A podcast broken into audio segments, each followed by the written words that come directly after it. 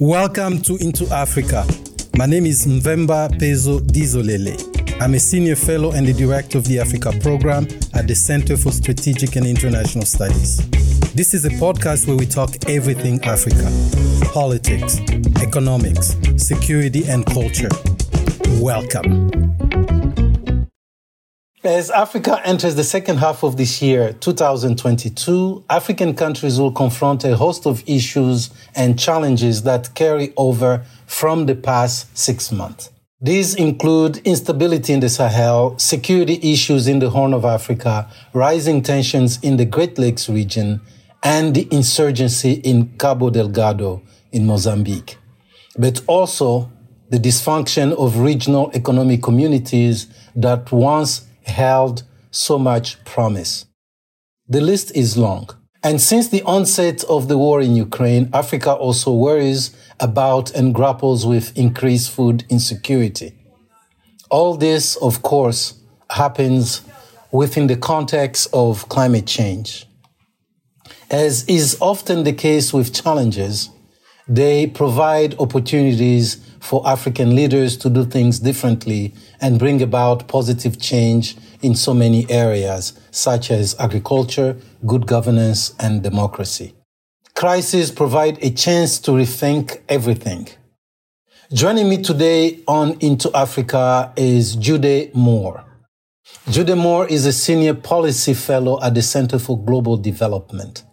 He previously served as Liberia's Minister of Public Works with oversight over the construction and maintenance of public infrastructure from December 2014 to January 2018. Prior to that role, Moore served as Deputy Chief of Staff to President Ellen Johnson Sirleaf and head of the President Delivery Unit. As head of the President Delivery Unit, his team monitored progress and drove delivery of public sector investment program of Liberia, a program of over $1 billion in road, power, port infrastructure, social programs in Liberia after the Civil War. As one of the president's trusted advisors, he also played a crucial role in supporting President Sirleaf as Liberia responded to the West Africa Ebola outbreak and shaped its Ebola outlook. Mr. Moore is a lecturer at the University of Chicago's Harris School for Public Policy, where he teaches a class on the role of infrastructure in the practice of foreign policy and international development. His policy analysis and research focus are governance, the financing of infrastructure, and Africa's response to the changing landscape of external actors. His focus tracks the policies of traditional aspiring and emerging actors on the continent, especially the rise of China and its expanding role in Africa. Good afternoon, Gyude, and welcome. Thank you, Mvemba. It's a pleasure to be here. And, uh, well, it's my second time actually on Into Africa, so it's a pleasure to be back here. Well, welcome back. Welcome back. We always Thank like you. to bring uh, our partners back. As you think of the continent, a lot is happening, and of course, a lot is not happening. What is your outlook of the continent as we stand today? Yeah, it's, uh, you know, just listening to you there is difficult because we have challenges that are emanating from long-standing issues on the continent. But then we have things that are happening outside of Africa's borders that have significant consequences on lives and livelihoods on the continent itself. Some of the things you didn't even mention is what is happening in Darfur at the moment. There's been fighting again in Darfur. One of the things that you mentioned is what's happening in Eastern Congo. This thing between Rwanda and DRC, it's been there for a while. But, you know, when Tshisekedi came to power, there was hope that the way it started between him and Kagame, that it would be something different. One hopes, though, you know, we talked about opportunities too, is that because the DRC is now a member of the East African community, that Kenya will play a more prominent role in trying to resolve this.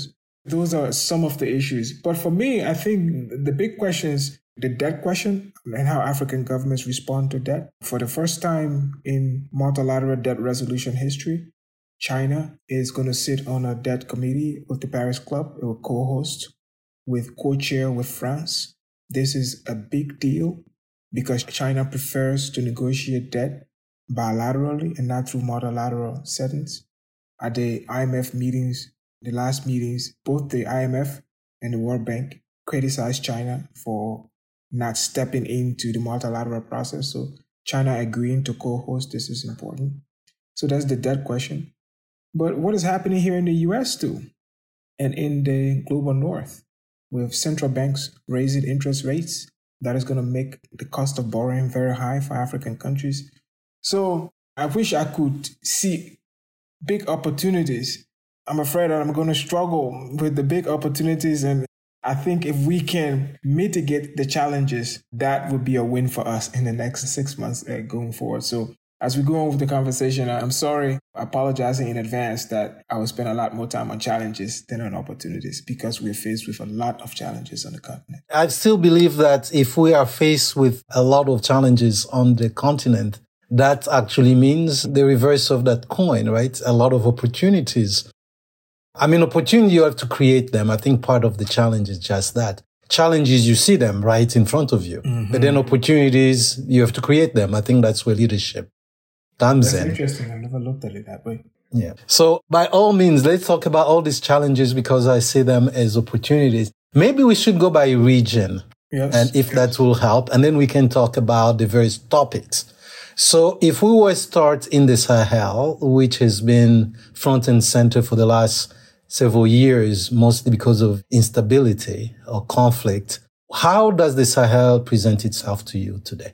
So one of the first things that you know you see in the Sahel is the waning influence of France. There is now a strong current of anti-French sentiment in, in, in parts of in Francophone Sahel, right? That so whether it's Burkina Faso or, or, or Mali, and even in places where you don't have that, there is sort of a dissatisfaction with the way France and African elites, especially in Francophone countries, have uh, conducted politics and economics. So there's that. When you think of the Sahel, you begin to worry about countries that border the Sahel. So, for example, we have seen incursions in parts of Cote d'Ivoire.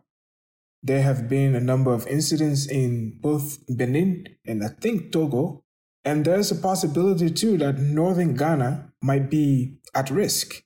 So we have this big problem already in Niger, in Mali, in Burkina, and there is a possibility of that leaking down into those countries I mentioned. So I did a piece in Africa Business in which I argued that it makes sense for ECOWAS to begin to think of a permanent security arrangement sort of like they did with ECOMOG in Liberia, in Sierra Leone, in Gambia, because the scale of the insecurity in West Africa coming out of the Sahel is more than any one country can handle. But if we continue to depend on, say, Operation Barkhane or the G5, things that are led by external actors, they're not sustainable in the long run. I think it makes sense for us to have a regional organization leading it and then the external actors can provide assistance and technical support to an African response to, to that. So when we think of the Sahel, it doesn't appear like the coup leaders in both Burkina and Mali have the capacity to bring the insurgency under control, right? They used that as the justification for unseating the government but the situation has only gotten worse, right? They, we, we, we don't see an improvement. We're still seeing insurgents being able to take advantage of people, large numbers of people being killed. And so I think, yes, if we are thinking about the security landscape in Africa, the Sahel becomes a big part, not only because of what is happening at the moment, but because the risk that it poses to some of the most stable countries in West Africa. So on that point, we know that um, what you've just described is driven by public discontent, bad governance, and a host of issues. A lot of these issues have led to coups in the countries that you've mentioned, different forms of coups. But you were once a minister in a government that had been elected. Liberia was going through a transition, was right after the war. Were there ever moments where you worried about coups? No, I think Liberia and to a certain extent Sierra Leone, the way the war ended and the way the country was rebuilt sort of reduced significantly even the prospect of a coup. So, for example, the entire army was disbanded and the new army was completely vetted. Every member of the new army had to be a high school graduate. All of the officers are college graduates. The army wasn't very big, and the army ended up doing a lot of support to civilian stuff like building roads and stuff like that. So, there, there was really no risk. But I think I understand what is happening though, because if you think of, say, Mali and you think of Niger, where the Tuaregs for a long time have it, it, it was a political conflict. It was about how much of the presence of the state was there and how much representation they had. And that political conflict is very hard on the state. We're talking about vast area expanses of territory, and the state has very weak capacity to be able to adequately police those areas or provide social services. So, but I think if people live for a long time without the presence of the state, then over time, the state begin to lose its legitimacy in the eyes of the people. Also, if there is a perception that the government is very corrupt, then over time, the government also begins to lose legitimacy in the eyes of the people. And when I was in government, one of the things that our government was perpetually accused of was, you know, accusations of corruption.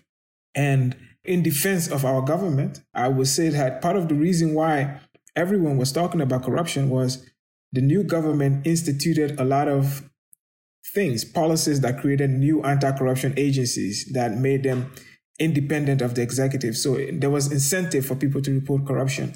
But I think if countries go a long time with deep failures in governance and lack of accountability, and inability to provide certain public goods like security, like infrastructure, like social services, then it reduces the amount of legitimacy that the government has in the eyes of the people and provides a pretext for coup plotters to remove the government and using clear justifications of this kind. So the one opportunity I see here, since we're looking for opportunity, is that every single time there's a coup d'etat, ECOWAS and AU steps in you know, they suspend the government, they do this, they do that. But ECOWAS and the AU are conspicuously silent in the face of failed governance. So I think African institutions, regional institutions, need to step up now and hold the member states accountable for governance.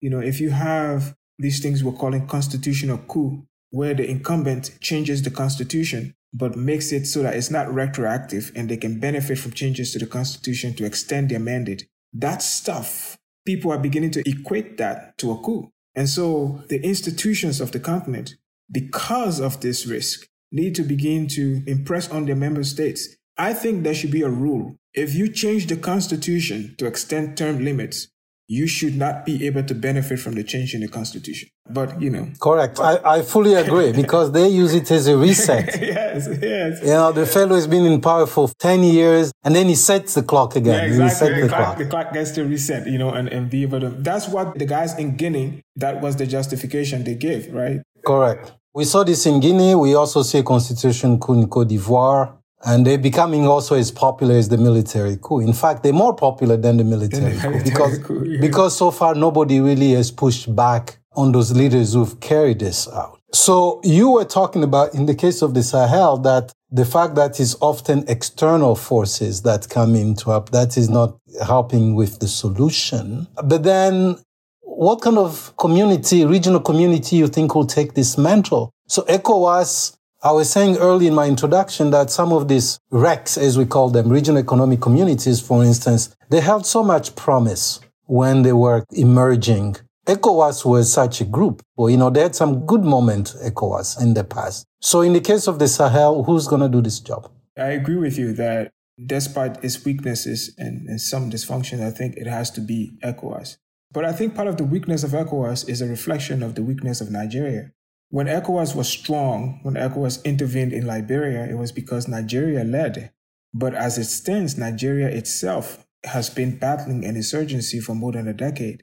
The Nigerian military is now deployed to at least 34 of the 36 states. So Nigeria security services are overstretched. Nigeria derives a significant portion of its revenue from hydrocarbons, from oil. Fluctuations in that market has impacted Nigeria's ability. So Nigeria's inability to assert itself in West Africa reflects in the weakness of the regional organization, which means, you know, as I've argued in the past, maybe someone else will step up or a combination of someone else will step up. Look, the Europeans want to help both as a European Union and as individual European countries. The Americans want to help. I think their help and assistance should be channeled through local ownership of that. So in West Africa, we paid a common ECOWAS levy. So ECOWAS collects taxes on goods and services in West Africa.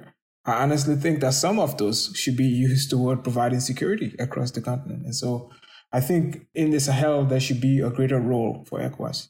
And which will mean then, of course, we go back to the issue of governance that you had mentioned.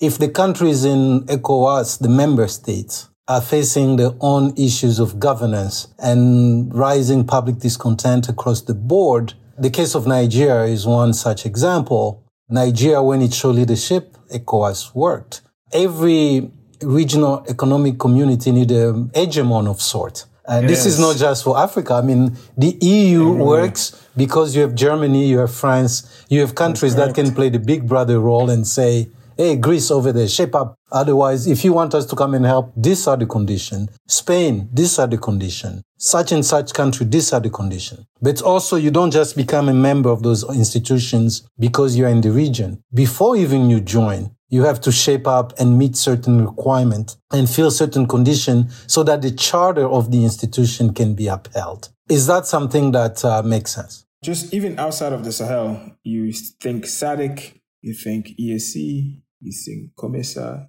you think any of them. These organizations come out of the anti colonial fight. They have their roots in that, beginning with the OAU and then the regional ones. And so I don't think any of them were going to deny membership to any countries and so based on the governance. But I think, look, we're in the 21st century now, and these organizations need to be brought into the 21st century. So I think to join the EU, for example, there are things you need to have in your economy. There are your laws that need to be changed. But the reason that works for the EU and the reason it works is because you get great benefits from joining the EU. So unless there are obvious benefits that accrue to countries when they join these regional economic communities, then you don't have a carrot, right? Or a stake, right? So if you deny the member certain benefits that accrue by being a member, but most of these organizations, like you said, they had great promise when they were formed, but they haven't really uh, delivered as much. When I think about it, I feel like the biggest one is SADC, right? I guess the most functional one is SADC, but mainly because of South Africa. But the most integrated one economically would probably be EAC. But Kenya plays a big role there. Politically, I think the most integrated is ECOWAS. All of us in West Africa carry the same passport. We travel freely across borders. So we've got good political integration, but we haven't matched the East African or Africans or the Southern Africans on economic integration. I think the more economic benefits that accrue by being in the organization, then you can use that to be able to shape members' behavior. Those are structures that Africans themselves can create, right? So if Fair you enough. have Nigeria playing the role, because a functional Nigeria can play that role. Absolutely. SADC, while I think it's functional, SADC has a lot of problems, right? Because there's a lot of gaps. It's not fully integrated. It's nothing like what you're describing in ECOWAS or in EAC yes. before the DRC joined. So there are a lot of issues there in that sense. Let's pass to another area, which is yes. the Horn. What does the crystal ball look like for the Horn? Ethiopia remains a problem. Abiy Ahmed, the uh, president of Ethiopia, has said that they have created a body that will reach out to negotiate with the Tigrayans. It doesn't appear that the Ethiopian military is strong enough to win the war in Tigray militarily. But the Tigrayans themselves have been weakened substantially that they're not able to threaten Addis. And at such a stalemate, the best possible outcome is some sort of negotiated settlement. One hopes because, you know, Ethiopia was one of those countries that was sort of performing well. I mean, it was one of the few African countries that came closest to copying the Chinese model of state fueled capitalism. To this day, Ethiopian Airlines remains one of the most profitable ones on the continent and, and is run professionally. That preceded the current regime. Absolutely. so we, they cannot take credit for that. That preceded long, long. Like you know, if, if if it were to go down, it would be like, "Ha, you inherited it was great. Now it's gone down." So if to sustain it, we should give them credit for it. I think there's that, but you have to think also like in Somalia, parts of Ethiopia, and parts of Kenya, there is a drought, and that drought has affected you know food supplies. They have had four failed rainy seasons, and it looks like we're going into a fifth. That has meant that, especially in Somalia, tens of millions of people are food insecure and face a famine. Supposedly, is some of the worst famine in the region in 40 years. So it's not just a security crisis in Ethiopia or Al Shabaab in Somalia or the transitional politics in Somalia. You also have this huge food crisis. You know, and one of the arguments that I make when we talk about, oh, how has the Russian invasion of Ukraine affected African food? You notice that, especially sub Saharan Africa, we don't eat a lot of wheat products. You know, we eat rice, we eat maize, we eat matoke, we eat other grains. Yes. And, and other things. Sorghum, right? millet. Sorghum, exactly. but when there are pressures on the supply of wheat elsewhere, then they begin to exert pressure on other grains. And because of crop failures in those places, even in Chad, we now have this issue of huge hunger. So when I'm thinking about the horn, it is not just a security situation that I'm looking at. I'm also looking at the effect of the famine and what the heightened price of grains would mean for lives and livelihoods in the region. So, what are the opportunities there? Africans may not eat as much wheat and other, but they use a lot of oil from Ukraine and Russia as well. You know, in Africa, we like our oil, we like to fry, we like, you know, we like all the matoke you're talking about. That stuff require oil as well. Before we, before we came on the podcast, I had okra with rice, and it's fried okra. You know. There we go. so, so how do we deal with this so, oil? But this is? I think that this is the thing on our own podcast at CGD, Lagos to Mombasa, I talked to McKinsey. They had done a report that showed that Africa is capable of providing up to 20% of global grains. All right, the continent can feed itself and, and export. And the research they did show that we don't even need to expand new lands and bring new lands under cultivation. It's just more efficient use of current available farmland. So why is not that happening? You were a minister the hallways of power. What was the problem? Yeah, I think it comes back to the question you raised from the beginning. This agriculture, especially high yield agriculture, requires high competence governance. Right? It requires a mix of policies that allows the country to be able to do that. And the quality of governance have failed in a lot of instances on this. One is, you know, things like preservation of water supplies, of large scale irrigation, but also infrastructure that connects the farming areas to the cities so that they can be able to have access. We're talking about post harvest loss. How do you preserve it? How do you increase the yield by adding inputs, especially the use of fertilizer? Most African farming, there's no large mechanization. So it's me and my family, and we're using our hands to clear what we can clear to feed us. And most African countries, I, I don't know, you can tell me about your experience we have this thing called the hunger season. Mm-hmm. That is when the harvest from the last harvest is finished, but we have not yet reached the harvest of this harvest. And there is a period in between when everybody's hungry, right? That's uh, during the dry season, the transition exactly. back to the rain. But the reason is largely because we don't have the capacity to store. I was in Burkina and we were driving between Ouaga and Bobo Dioulasso. In Burkina Faso? Yes. And you see all of the agriculture everywhere. And I was talking to this guy, and he was saying, look, we grow a lot of uh, pomme de terre. Uh, a lot of uh, Potato. potatoes. Yeah, yes, potatoes. Yes, yes. we grow a lot of potato, but we export all of the potatoes. And then later in the year, we import a lot of potatoes. And the main reason is storage. Mm-hmm. They don't have the capacity to be able to store temperature controlled storage that allows them to be able to do that. So I think the quality of governance, I think most people, when they think of governance, they just think like, oh, corruption and elections and stuff like that. But no, it is the policy, the planning over years, over decades, a consistency in government planning and support toward that. I think this is where we've been making a mistake. But there's an opportunity here since we're talking about opportunity. Exactly. What is the opportunity there? I think the opportunity is that when you look across the world, the tech sector has gone into almost every area and done tech enabled agriculture, tech enabled health services. So, for example, in a place like Kenya, you have something called Twiga Foods, which provides a clear market for farmers, provides an incentive for them to be able to do that, offers them better prices. I think when, when that begins to happen, tech enabled logistics, tech enabled farming, that will make a difference. But that is not going to be enough. For things like agriculture, it requires significant public sector support for the kind of infrastructure that is required, for the kind of support, say fertilizer and inputs that is required.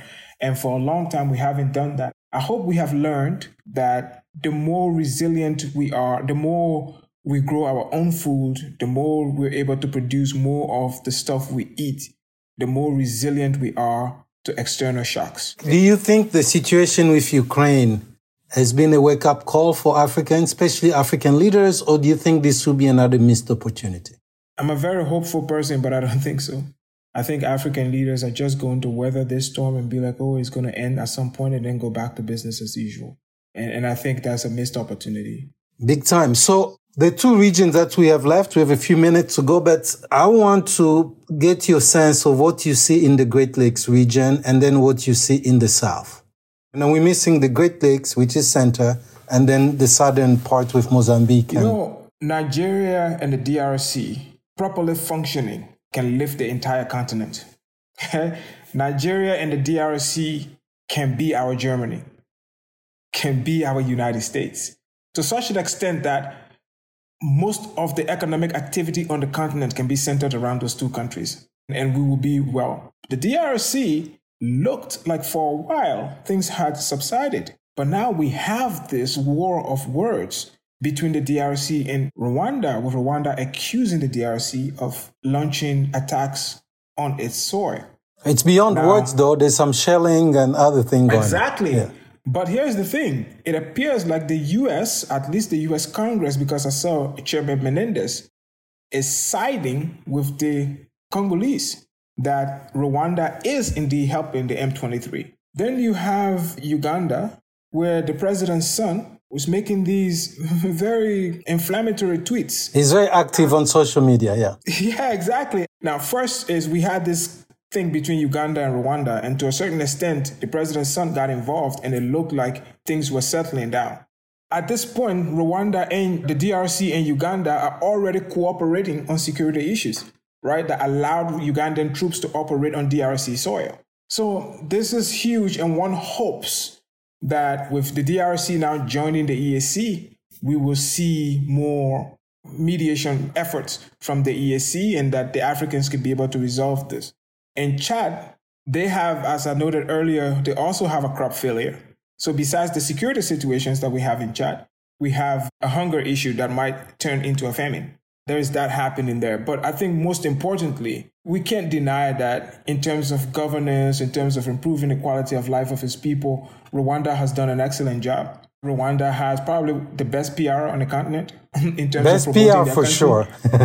yeah, promoting, promoting their country, and it, it makes sense for us, a DRC that is at peace with its neighbors, is significantly useful for the entire Great Lakes region, but even for East Africa. So one hopes that African leaders will step up here, especially from the East African community. But this is where the challenge I'd mentioned earlier about regional economic community that holds so much promise but do not deliver. It's kind of baffling that the um, DRC just joined EAC, the East African community, doubling that market because DRC yeah. represent nearly half of that market. But yet you have countries in that community fighting DRC or this fighting each other. So, which is like, okay, are we in the same community or are we not? You know, this is what I meant early on by using the reference of Europe. It's like the entire notion of being in one community is to have full integration. And the idea is that if people are fully integrated, they're not going to be chopping each other's hand or, or doing any of that stuff. It's, it raises a lot of questions there. Yeah, I think that's a very fair point. And, but I think the tensions sort of predate the DRC joining I mean, you have this issue where, according to the Congolese side, most of the people in the M23 they they are Tutsis, and according to the Rwandans, you know, you have Hutu militias that still find haven across the border. At some point, this cannot go on forever. This makes no sense for us to continue to go on forever. But like you said, who will step in? Who has the gravitas to be able to bring this under control? The DRC is big enough to be the regional hegemon, but in terms of governance, it isn't. It's not at this point. Right. But you know, France and, and Germany were at loggerheads like this, but they came to resolve their own problem. You know, we've been hearing about Hutu militia, Tutsi for a long time now. It's been about almost 30 years now. There comes a point where if you are strong, I agree. You have to say, this is our problem. Let's fix it. It doesn't take an outsider to come and fix your problem. You are neighbors. You know what your problems are. I agree 100%. So let's talk about the South. What's happening? How do you see the South? You have the insurgency in Mozambique. I mean, this would have been one of the largest investments in the region in the in the gas fields. But again, what is happening in Mozambique, people keep talking about Islamic terrorism and insurgents. That is a governance issue. That is a governance issue of people who feel like the, the central government doesn't have a presence there. And when it does, it's usually through the army. That is part of what is driving this. I know that SADC is leading an intervention there. The Rwandans have been intervening there, but there is no long-term solution to that problem that is military. It has to be a political solution to that problem. And there has to be some sort of revenue sharing agreement that the region that is responsible for creating all that wealth some of that wealth accumulate in that region and people are able to see a visible presence of their resources being extracted. In South Africa, we have the politics that remain dysfunctional. We have Eskom, which is the national utility that cannot keep the lights on. They they do load shedding. You know, it's load called. shedding has become a common vocabulary, yeah, common like vocabulary of everyone. It's like a normal thing now for load exactly. shedding. You have South Africa infrastructure. There is a systematic effort underway, like theft of rail sleepers, copper wires, undermining the South African economy. Then there's this huge case now where supposedly the South African president had four million dollars that was stuck in on his farm. yeah, yeah. you know, at exactly the moment when he should be gearing up for a second term run, and so uh, how many millions they think it was? I, I, thought it was four. Four. Wow, just yeah. like excess cash that's sitting on the farm. Yeah, but then the crazy thing, I mean, from what you're hearing about this, is that when the when the thieves stole it, they were found, the money was recovered, and then the thieves were paid $10,000 each not to, to keep to quiet. Anything. Yes, correct. Yeah. Obviously, this is a distraction, right, from very serious problems that South Africa face. South Africa, of all the economies on the continent, is the most heavily dependent on coal. South Africa is the country that had an agreement with the Europeans and the Americans as a means of being able to receive resources from them so that it can be able to pivot away from coal. South Africa has significant potential for renewables, even green hydrogen. But until this governance issue, especially this corruption issue, is brought under control in South Africa, it is the most unequal country in the world. Black South Africans continue to be significantly underrepresented in their economy. So when you look at Africa today, and on top of all of these regions that we've talked about, there's supposed to be 1 billion people added to that population between now and 2050. How do we accommodate these numbers? Something has to change. And that goes back to your point from the beginning. The quality of governance in Africa has to improve. And it's across the board. It is in the accountability uh, systems, it's in our agriculture, it's in our infrastructure, it's in how we plan. I should say one thing before we leave. Almost every single time across the continent, when there is an election and a new guy comes to power, they fire everybody. I mean, sometimes even functional roles, they remove people. This is not good because in the end, you start over every time. The institutional knowledge, institutional memory. At some point, there should be some roles that are held by professionals that are allowed to survive succeeding regimes because for governance and policies to have consistent outcomes, they have to be exercised over time. But if every single time we have an election, you start over, you start over, that doesn't work in the in the in the long run. There's no capital built. Yeah, exactly. Exactly.